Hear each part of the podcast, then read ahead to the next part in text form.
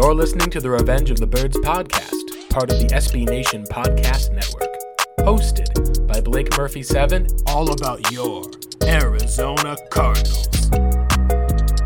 Is another week and another loss for the Arizona Cardinals, this time at home against the Los Angeles Chargers. We got plenty to talk about here on this latest edition of the Revenge of the Birds podcast. We'll get into some of the game, talk a little bit about just what to expect with the bye week, uh, cover a little bit of the details that we saw on Hard Knocks, but most importantly, talk about the future of the Arizona Cardinals. And a few words from uh, former Cardinal as well that maybe there's a bit of merit to them. Uh, let's go over and first talk a little bit, of course, about um, some excellent news that we've got coming up. So, we're actually nearing with the Revenge of the Birds podcast a 200th episode. We'll have a nice little giveaway, at least for listeners during that time. Should have a special guest on for that show as well. Appreciate you guys for coming in and being able to listen. Uh, but let's at least talk about what we see from the Arizona Cardinals here against the, uh, almost said San Diego here. Los Angeles Chargers. And what we saw essentially was bad. And this game wasn't necessarily a bad game. I think you could argue the Arizona Cardinals played their best game, maybe of the season, outside of you talk about the end of the Raiders game and talk, of course, about the blowout win of the New Orleans Saints. This was a tough one for Cardinals fans. The the way that it's been described, the phrase that's been used is finding a new way to lose. And maybe some of it is not even the Cardinals themselves losing it. Maybe some of it is you just have to compliment the job uh, that the Chargers did, down multiple players on the offensive line. Look at Justin Herbert putting up some 300 plus yards of total offense with 275 passing yards, three touchdowns, rushing for 38 yards. The Chargers could not move the ball he also Keenan Allen didn't even lead the team in receiving. It was DeAndre Carter who had a nice long uh, catch for a touchdown. Justin Herbert's made guys be able to play with DeAndre Carter, Joshua Palmer, these small guys out of nowhere. Meanwhile, your Arizona Cardinals, they've got DeAndre Hopkins. They finally have Marquise Brown yet. They end up getting, for the most part, outperformed by the Los Angeles receiving corps. But the rushing defense of the Los Angeles Chargers is bad. That was something the Cardinals were able to exploit. They had 181 rushing yards as a team. James Conner having his season high, getting about almost five yards a carry. And that comes into play, unfortunately, with one of the Cardinals' calls. It really at least boils down to when you look at this franchise, the Chargers have been able to figure out ways to win close games. Sometimes they will lose close games, such as on a kick or on a decision. We saw plenty of times a year ago where Brandon Staley, the head coach of the Chargers, go in front on fourth down all the time. Cliff Kingsbury, same type of guy. But in this regard, what we really saw ultimately for the Cardinals was they took the lead in the second half. And even you could say going into ultimately that fourth quarter, that fourth quarter let them down. That fourth quarter, they let their fans down who stayed. At the end of the day, the Cardinals end up dropping a close game by one point. This was my second best chance for the Cardinals to win the game this season. Not to say that they won't, but the easiest one was the Rams game. The Rams game, they had probably a good chance to be the favorites in that game. You're going up against a awful Rams team. Their backup quarterback John Wolford is in there. You know at least that you're going to get decent play from Colt McCoy. This was the other one because that Chargers rushing defense is not good. They've cut their first round pick, Jerry Tillery. They've really struggled without having um, the likes of Joey Bosa on the field. He went to IR. And the rest of their schedule maybe lines up where maybe we should be talking about the Chargers as a playoff team at six and five, with some weak teams left to play in the AFC. But ultimately, what Arizona at least did was they came out and you really seem to talk about just how the Cardinals never seemed to be able to play a complete game. They weren't able to put the Chargers away, even from their first drive of the game. Move 37 yards downfield, James Conner with an 18 yard pickup. And they end up having a ball that's fumbled. So, how does the defense respond? Force a punt, three and out on the very next play. Justin Herbert gets sacked by Cam Thomas. Even the way the game started off with a punt where JJ Watt was having his best season statistically in quite some time, especially with sacks. Cardinals go down, are able to get a touchdown followed by a field goal. They're up 10 0. You're probably thinking this could have been 17 0 if the Cardinals had managed just to keep driving down and not fumble the ball over. You then end up seeing them give the ball right back with an interception, at least from a deep pass for DeAndre Hopkins on fourth and one, going for it. This is where you kind of have seen the Cardinals have gone through. You see the Chargers rushing attack. They've given up 18 yards to James Conner, give up another four yards to James Conner, give up eight yards to James Conner. They come out on the very next series and take a deep shot to DeAndre Hopkins. You pick up pretty close to first down, at least with Marquise Brown, breaks a tackle. And on third and one, you run Kyler Murray. You don't hand it off to James Conner. And that's one thing I think with the Cardinals that we saw this last year against the Panthers as well. We saw this against the Niners. It's almost like you can't just line up part of your identity in James Conner, a guy who, when you run the ball with him in one yard to go, he either gets it on third and one or you know, hey, try to stop it on fourth and one. I know Tim Ring, who's been on the, the ROTB pod, has said the Cardinals don't run hard. I should say they don't run any real quarterback sneaks under center. Now, there's other teams that don't as well. You can look at obviously Patrick Mahomes. He gets hurt on a quarterback sneak a couple years ago. But it does really feel kind of like the Cardinals ultimately are limited to either having to snap the ball in shotgun or you're looking at a Kyler Murray type of bootleg handoff up the middle. The key, of course, is that you need to have that go to James Conner. And as Kyler even said after the game, that the Chargers seemed to know what was coming, is I think what he implied when he said that they were schematically censored. Chargers are playing the run pass option, forcing essentially the pass, loading up the numbers inside. But on the rub route that they had that was lined up for the likes of one, and this is maybe a spot at least of just where you talk about coaching here. Plays designed for Trey McBride in the flats. If the read you don't hand it off hand it off to James Conner up the middle, you at least have options. It's one of the things that you do with Kyler Murray, but in this case, Chargers bring a blitz and a man comes down to cover at the last second. Essentially, you knew that if the Cardinals are going to be running an RPO, we load up numbers in the box. We know then that they will take a shot over here to the flats. So just before that ball gets snapped, you run up over there and force it where that makes a difficult play because you can then tackle Trey McBride right at that yard and they will not gain. Kyler instead ends up pointing at Hopkins, who's running upfield trying to run a bit of interference. And some blamed Hopkins for the route. I think it was overall the Chargers defense was prepared for a play that Arizona was going to do because out of all the options that Arizona had, they either will not lean into that identity that they have or that they are just not able to properly self scout enough that when teams are able to see some of these situations in football, these fourth and ones, these a gotta have it type of rushing downs in the fourth quarter, they just seem to have their number. So that pass gets intercepted by Derwin James. People said James should have knocked it down. That was at the Arizona 34. He goes all the way to the Chargers 44. Doesn't end up mattering. They give up a, t- a touchdown to the Chargers. Cardinals come back in, score another touchdown before the half to James Conner, simply just running the ball down their throats. They can't connect on a deep pass for the most part, but you end up seeing at least for the most part, picking up uh, multiple penal, uh, multiple I should say drives at least, having a Chargers penalty with too many men on the field, the quick substitutions. You can at least see some of the Cardinals playing hard, seeing how Arizona is able to structure at least their offense and how it can pay off at times. They get that pass connection to Hopkins. They end up driving down and get over to the LA 12 yard line. Have that nice pass to Marquise Brown. Second and three from the five. Kyler Murray, 15 yards back, runs it in. And then what happens? Then you talk about can you put a team away? Or will you be able to not make enough mistakes to get back in, let the opponent get back into the game? And, I, and normally you'd say that in the third quarter, the Cardinals probably succeeded at that. They scored a touchdown, but they drove down the field, but a missed field goal they had from 44 yards out, something that has plagued the Cardinals this year, allowed the Chargers to tie. And then when Arizona scored another touchdown with a James Conner, I believe at least, and uh, pass from second and goal, ends up just running kind of a little bit of a wheel route, gets past the other defender, finds that nice gap, breaks a tackle to get into the end zone. You have a punt fest. You're talking about all the Cardinals need to do is get a field goal. They'll be up by 10 points. They'll be good to go. And instead, you see a total gained of nine plays for 16 yards.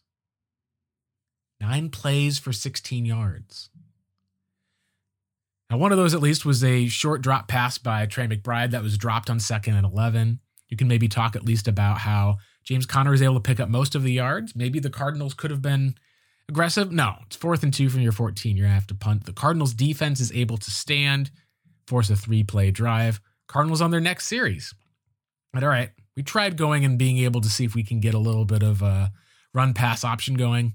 Let's try to see what we can do again. James Conner runs the ball, short pass to Hopkins, incomplete. Trey McBride, there was the drop at least that we're talking about.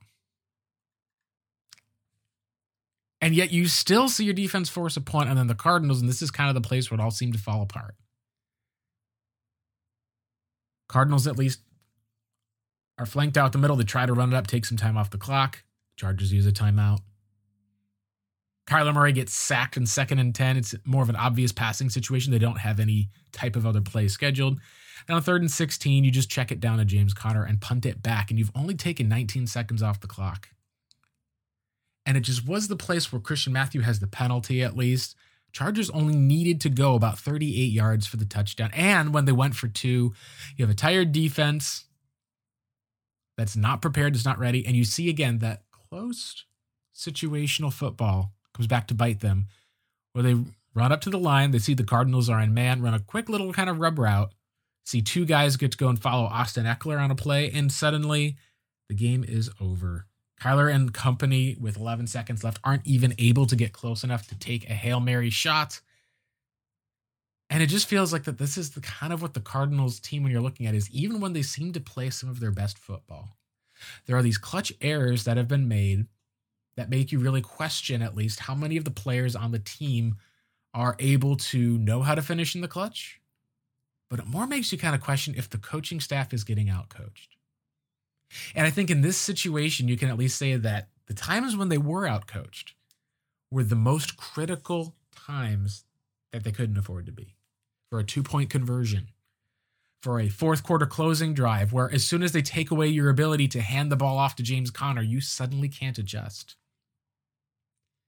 And you can credit the Chargers, Justin Herbert not giving up. Some people are even crediting the Chargers because they're hoping to tank at least that the Cardinals can move on from their coaching staff. And I don't know if they will or not, but I can say at least that after a game like this on Sunday, falling to four and eight, what could have been a five and seven type of season, keeping some of those hopes alive, you could see how drained Arizona was after that game in the locker room. You could just feel kind of that this was a game that they knew they could win and I kind of let it up. I even said like after the game, it's like you almost could even look at a Denny Green, like, oh, want to crown him, crown him. You let him off the hook. That is basically what you did. And if you're a Cardinals fan who's at home, you're looking at this team that's gone one in ten in their last eleven home games. A team that's last home win before that Saints game was all the way a year ago, back when the team was undefeated going up against the Houston Texans. And so I don't know what's going to be expected for this Cardinals team, but I can tell you this. The upcoming schedule, despite the bye, isn't getting any easier. They play a Patriots team that's also coming off of their own mini bye, which means that it's not that you're going to have necessarily more rest. You'll have four days more rest.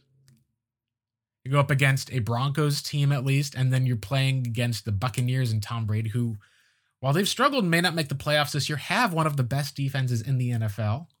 The Falcons, for the most part, seem to have still been in it as far as their division. We'll see how it is for that. That's a road game before you finish on the road again against the 49ers, who may be playing the Cardinals for that spot, not just in the playoffs, but potentially in winning the division with perhaps a 2 3 seed on the line that's something that's going to be very difficult, I think, for fans because this is a Cardinals team that if they end up losing games down the stretch and finish with four wins,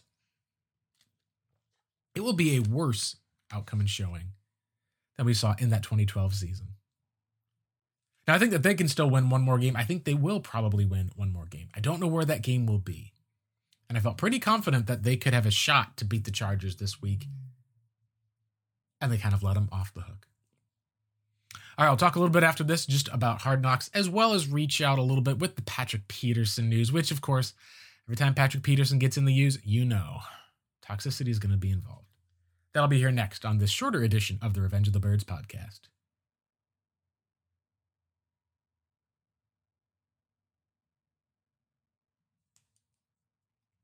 Welcome back to the Revenge of the Birds podcast. All right, so we've talked about the Cardinals. You talk a little bit upcoming. Next week we'll probably have a few guests on. We'll preview the Patriots game, preview the rest of the season.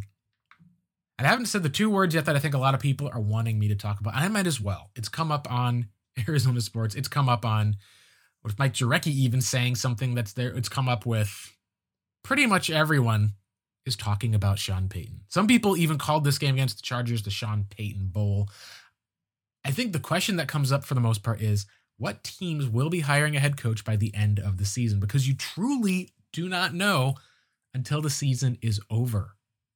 I like to think of when everyone thought that the Indianapolis Colts and their owner Jim Irsay was going to be firing, if not his general manager, then at least his head coach in Chuck Pagano. And what happened instead was a multi-year extension. Now, the Cardinals are coming off of a winning season, unlike the Colts. We've seen Michael Bidwill move on from guys before, moving on from Ken Whisenhunt, moving on from the likes of uh, Steve Wilks after a year, moving on from Denny Green. But the one thing the Arizona Cardinals that people have wondered and questioned about isn't even necessarily whether they'll move off from a coach, because I think that most people agree eventually at some point things will change. And I think there's some of you who may not believe that out there. There's some fans who believe that Steve Keim's got a lifetime contract extension. Steve Keim is going to be here forever. Cliff Kingsbury, they'll pay off, you know, that contract. They only got out of Steve Wilks because they really wanted to bring in an offensive guy to get a new quarterback with. Well, I'm here to tell you that I think that Michael Bidwill is a little more than what people are saying they are. But I understand the concern because the last time the Cardinals were hiring coaches, they got maybe their fourth option in Steve Wilks in 2018. They got multiple people turning down that job in the 2019 hiring cycle. And so a lot of people are worried that if Sean Payton is considering several teams, and I think at least right now there are some teams that you can eliminate from that conversation. I think you can eliminate the Carolina Panthers, not just because of the potential of draft compensation that would have to be sent and a team saying that we're, we're not doing that in our division. But the Panthers are probably going to be getting a new quarterback this year, and they're probably going to be getting a guy who's an offensive coordinator. And if I had to guess, I'd say that the Eagles OC, Shane Steichen, makes a lot of sense for the Panthers. Uh, that was something that was also reported by uh, Ben Allbright, friend of a pod, and he has usually been on the nose with a lot of these interests. Remember, he's one of the first ones who talked about Wilks as a hot name. Part of it seemed to make a lot of sense given the fact that it was someone that Michael Bidwill and Steve Keim could kind of agree on. And the Panthers being able to have a pretty high pick means that they're the team that probably needs a quarterback more than any other team that's going to be also picking just as high. At least currently, you would assume. Cardinals, I don't see at least being in a spot where they would move on from their quarterback, even if they do get a pick. I don't think they'll be picking high enough for one where it would even justify any sort of trading a quarterback who, at least for the most part, is a known, if needing to be more developed, arguably, product in Kyler Murray, whose production will probably put him in the Cardinals' ring of honor if we're being honest about their quarterback situation, if he plays for at least a few more years. I think that you can rule out at least a team like the Detroit Lions because it's really hard to see Sean Payton going and taking over. If they do move on from Dan Campbell, boy, I don't see him trying to follow up with one of his own guys versus preferring and stumping for someone like Dan Campbell. I, think the Lions offensive coordinator, on the other hand, is going to be getting some jobs or some looks. You take a look at the Indianapolis Colts and look at their quarterback situation with an aging Matt Ryan, issues with their talent as far as being able to have a team that is developed and able to win the NFL. They've got some similar issues to the Cardinals, but they don't have the same star players that the Cardinals have. Maybe that changes next year when you look at DeAndre Hopkins needing to be able to get a new contract, Hollywood Brown wanting to be paid, JJ Watt being a free agent, reworking your offensive line and defensive lines. But the Colts, they don't have anywhere near the complement of Arizona skill players. They have a lot more needs, and one of those biggest needs is quarterback. And while they're picking currently right after the Cardinals, there's a chance that they may not need to hop that many teams. You look at the way that the rest of the teams in the NFL are structured, and even with the Tampa Bay Buccaneers, Tom Brady's a free agent after this season. He chooses to come back. It's really difficult to see Tom Brady being able to go to another team at least, take over that's prime made, ready to roll. And even more than that, the Miami Dolphins at least were in the news with Sean Payton and the likes of one uh, Tom Brady. At least I I don't see that pairing happening anymore, simply due to the potential lawsuit and tampering charges that were, of course, talked about last year infamously by the former Dolphins head coach Brian Flores. Talk about the Raiders and Derek Carr. It seems like that's not necessarily the type of situation that I could see Sean Payton going to. They were able to lure Jon Gruden, but after how everything turned out with Gruden, and given the play the play caller Josh McDaniels is, you got to think at least the Raiders may be one of those teams that does it a little differently. Also, there's no way that Sean Payton's going to be going to the Denver Broncos. So that really ends up leaving three teams, I think, that are possibilities. And most people would say two. it would be the Chargers if Brandon Staley keeps failing. If you see Justin Herbert at least keep taking hits. If you end up seeing how their team seems like they should have more wins than they do, and they don't make the playoffs again for the second year. It's very similar to the Cardinals. Difficult owners who are not really strongly entrenched in the league as far as being amongst the greatest owners or the richest owners. Teams that have a young quarterback who's going to basically be extended regardless, who have some skill players around them. They're very similar. But there's another dark horse I think that is worst case scenario for Cardinals teams, and that's why I think it'd be the one that if I had to pick one team right now that scares me the most, it would be the Los Angeles Rams. And some of you may think I'm crazy. Some of you may be like looking at that situation going, look at this. You've got Cooper Kupp, You've got a beat up Stafford who's not even playing, who's got back issues, 30, 34 years old. You got Aaron Donald saying that he could retire if he doesn't get a contract to come back. You're talking about a complete retool of your offensive, defensive lines, not to mention your secondary. Allen Robinson's been a highly paid bust for them so far. Van Jefferson's been hurt this year, although it's decent. You're also talking about not having any draft picks for next year and missing draft picks for the year after. And this is a team that still wanted to go out and offer two first round picks for Brian Burns. This is a team that essentially is trying to make use of a window because I think as soon as that window dries up, could easily see Sean McVay becoming the next Bruce Arians, the next Sean Payton. Take a step back for a year, go into the media, wait for the perfect opportunity to arise, and then come back out. So that leaves, I think, though, the Rams would be scary because if you end up with an owner who's willing to kind of splash some cash, who's able to say, hey, we still have a veteran quarterback. You can come back for a couple years. We'll be able to make sure that we sign guys for the most part. We'll trade for other talent if we need it. That would then put you at a disadvantage because as the Cardinals, you'd be trying to figure out who the heck are you going to be trying to bring in to right this ship if you do move on from Cliff Kingsbury and Steve Keim. You, you may not be able to.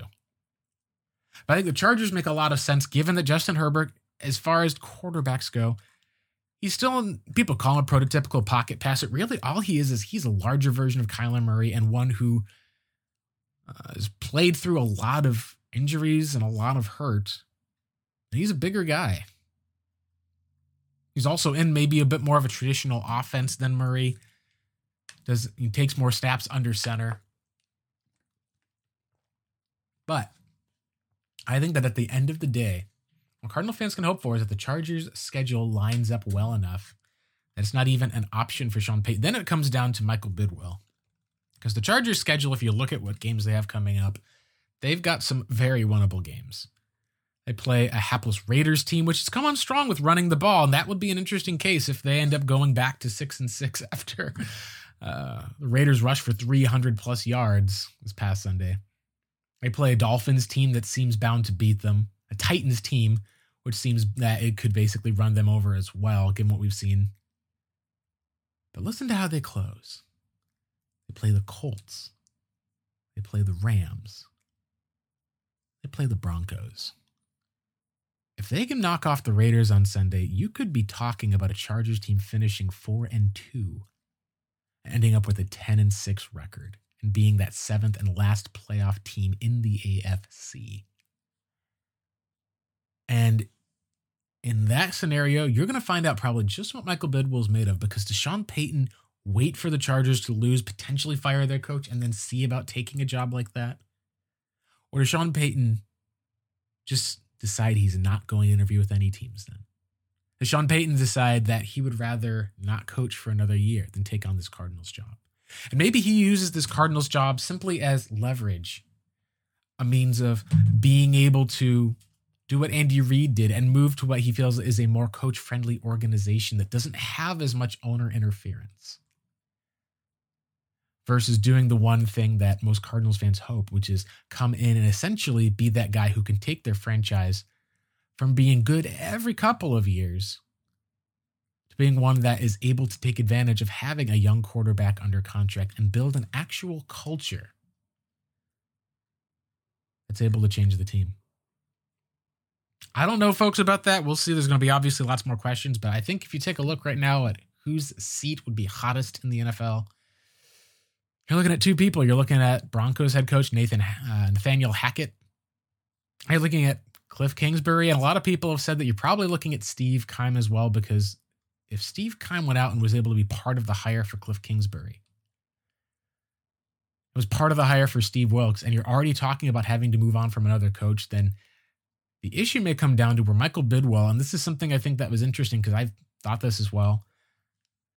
I don't think that selling the team is something the Bidwill family will ever consider, but there is one avenue that Michael Bidwill, if he wants to prove once and for all that he is not just necessarily wanting to make progress, but wanting to demonstrate at least that he's not going to, you know, either micromanage as much or some of the concerns that people have had.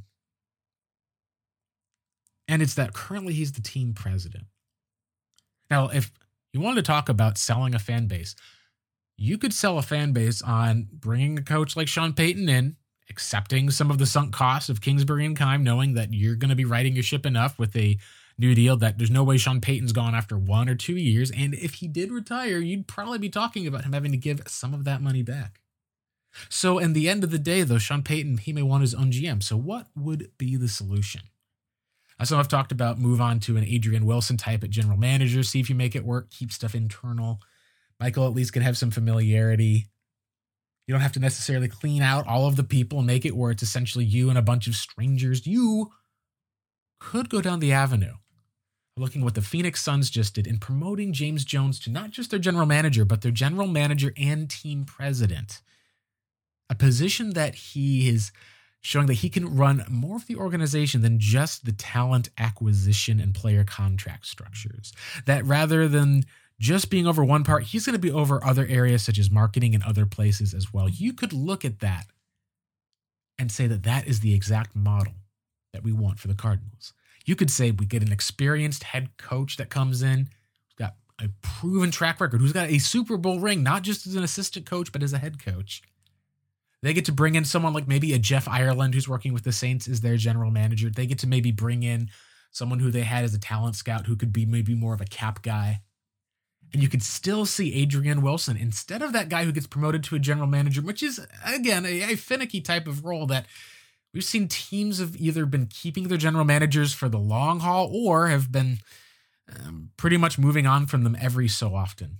You could keep Adub as a lifetime Cardinal by having him be moved up as the team president. Michael Bidwill still gets to be involved as he wants to be as the owner, but he would at least be able to say, I'm taking a step back from overseeing all of these duties. And I think that that is probably the best answer for Arizona to pursue. And I'll say that because this is the unfortunate nature of I have a guy who said, I like Cliff Kingsbury, but there's been an unfortunate area where you can at least see that it feels like, and I said this last year, that they may have been tapped out a bit. It's hard to overcome injuries that you can see like that. It really is. Your offensive line gets dinged up, but I think the way that the team has been built and the way that the offense has been structured, Kyler Murray is not progressing the way he needs to progress to be able to win games in the NFL and win games long term. We've seen how Russell Wilson, after having a team which had a elite defense that had a solid run game, that had a good offensive line. When most of that went away, Russell Wilson improved as a passer and kept the Seahawks intact. But at around 32, 33, 34, that dropped off. And you've seen some older quarterbacks be able to move to either different systems or get developed further and thrive in the back half of their careers, being able to make playoffs multiple times, being able to be a contender. You're thinking of Tom Brady Bucks and the Aaron Rodgers Packers before this season. That's something I think Cardinals fans are hoping for. Rather than this idea of this Keim Cliff Kyler trio together forever, then having to kind of burn the whole bridge down.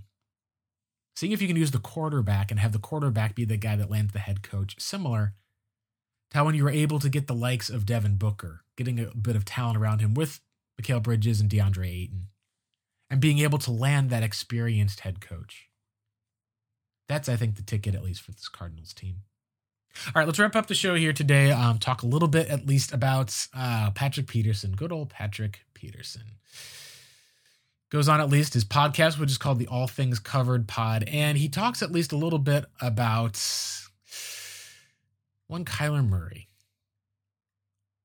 He talks at least and says on the podcast I was saying with Arizona with Kyler Murray, how is uh, people reacting to him? And he says Kyler Murray don't care about nobody but Kyler Murray, and this has kind of been the narrative for Murray ever since he entered the league. You think of the Charley Casserly leaks that came through. You think of a lot of other sources that came through as far as for people questioning him, other talk. And it's pretty easy to paint this picture of this super athletic running quarterback who doesn't put in the time to watch film, who plays video games all the time, and is just kind of able to go out there and wing it. And that's kind of that Johnny Manziel type narrative. And that's been something that's kind of related all the way back to Cliff Kingsbury. And even Johnny Manziel himself has admitted that. Now, Kyler, of course, comes out, speaks against Patrick Peterson at least. Said if he felt like a big bro or mentor, he was supposed to call him versus drag him. And to be honest, whenever we've seen Patrick Peterson go up and talk negatively about the Cardinals in the past, wasn't last year when the Vikings were struggling and fired their head coach, but it is this year. And I say credit to Patrick Peterson for, at 32 years of old, having one of his best seasons. Now, the Vikings also now are not playing this man cover scheme. They are, playing these essentially deep coverage, let teams get a bunch of yards, let them go drive down the field, but they are getting turnovers at a crazy margin. And that's part of what Patrick Peterson spent as a ball hawk. In some cases, it almost kind of makes Steve Wilks look like he was maybe a year or two ahead of the curve. And that's good for Patrick. But as some people have said, is whenever you look at drama or you look at Patrick Peterson saying Kyler Murray doesn't care about anyone but himself, and then amending that statement to say, oh, hold on, I, I don't have any beef with him.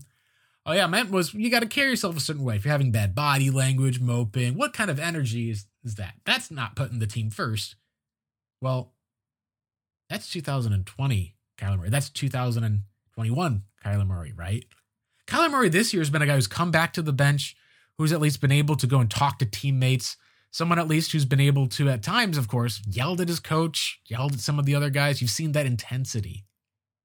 You don't see this type of moping Kyler now. Bad body language. I mean, you could say, hey, Tom Brady cares about Tom Brady, but people don't care because about winning. And that's really, I think, what it comes down to. That when you are a winner, people can kind of gloss over stuff. That's part of why Deshaun Watson, unfortunately, got paid such a great contract. Is because even though he's won about as many games as Kyler Murray has, he still made the playoffs and has been a winner since he came in at Clemson. And so Patrick Peterson said, Hey, reach out to him. These mannerisms are alarming. You know, I'm just, I'm the one who's only afraid of tell. And it turns out that when you look at the end of the day,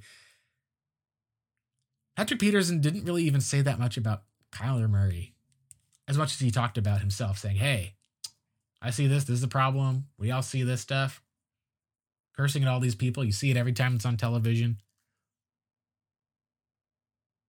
There's a lot of things I think at least I can pop up. And for me, I think the question that I've wondered is is there a spot where Carson Wentz and Kyler Murray are maybe a little closer than we'd like to think?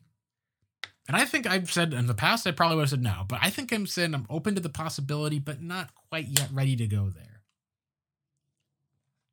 Because we've only seen Kyler Murray right now with the structure of Cliff Kingsbury, Steve Keim, and It goes as the offensive line goes. That's just kind of how it's been for the Cardinals, and that's kind of how it can be for a lot of quarterbacks. Is sometimes they'll cover for their offensive line. Sometimes the offensive line can't cover enough for them.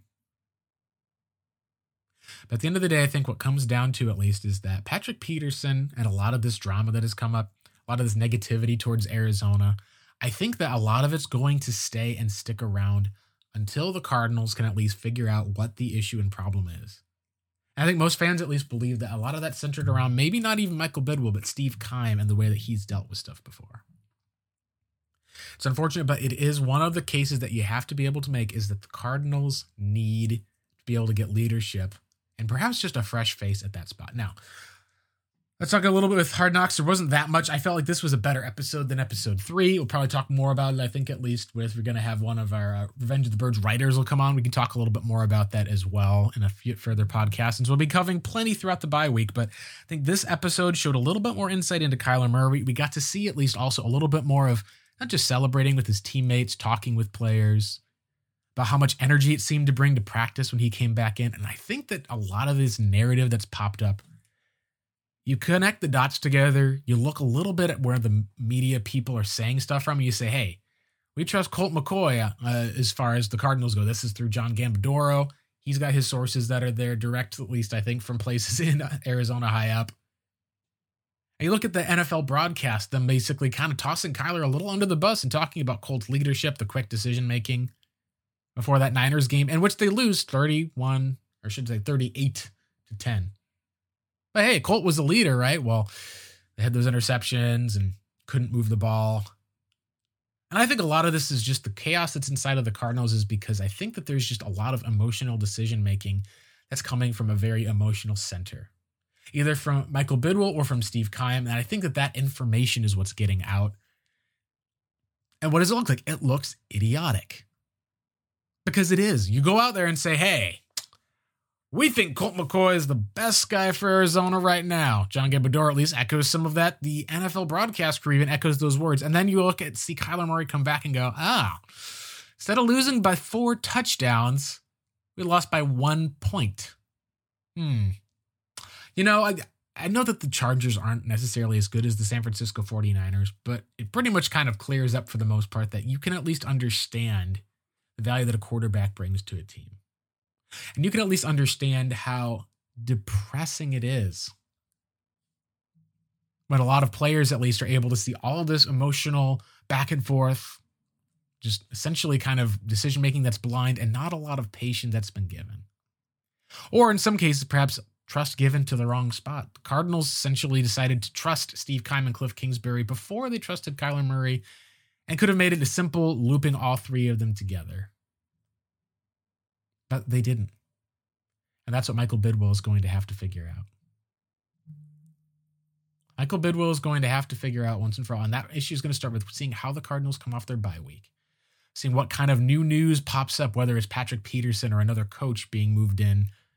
All that stuff is airing on Hard Knocks. And while Hard Knocks is definitely taking a lot more of the side of showing the Cardinals' place of this,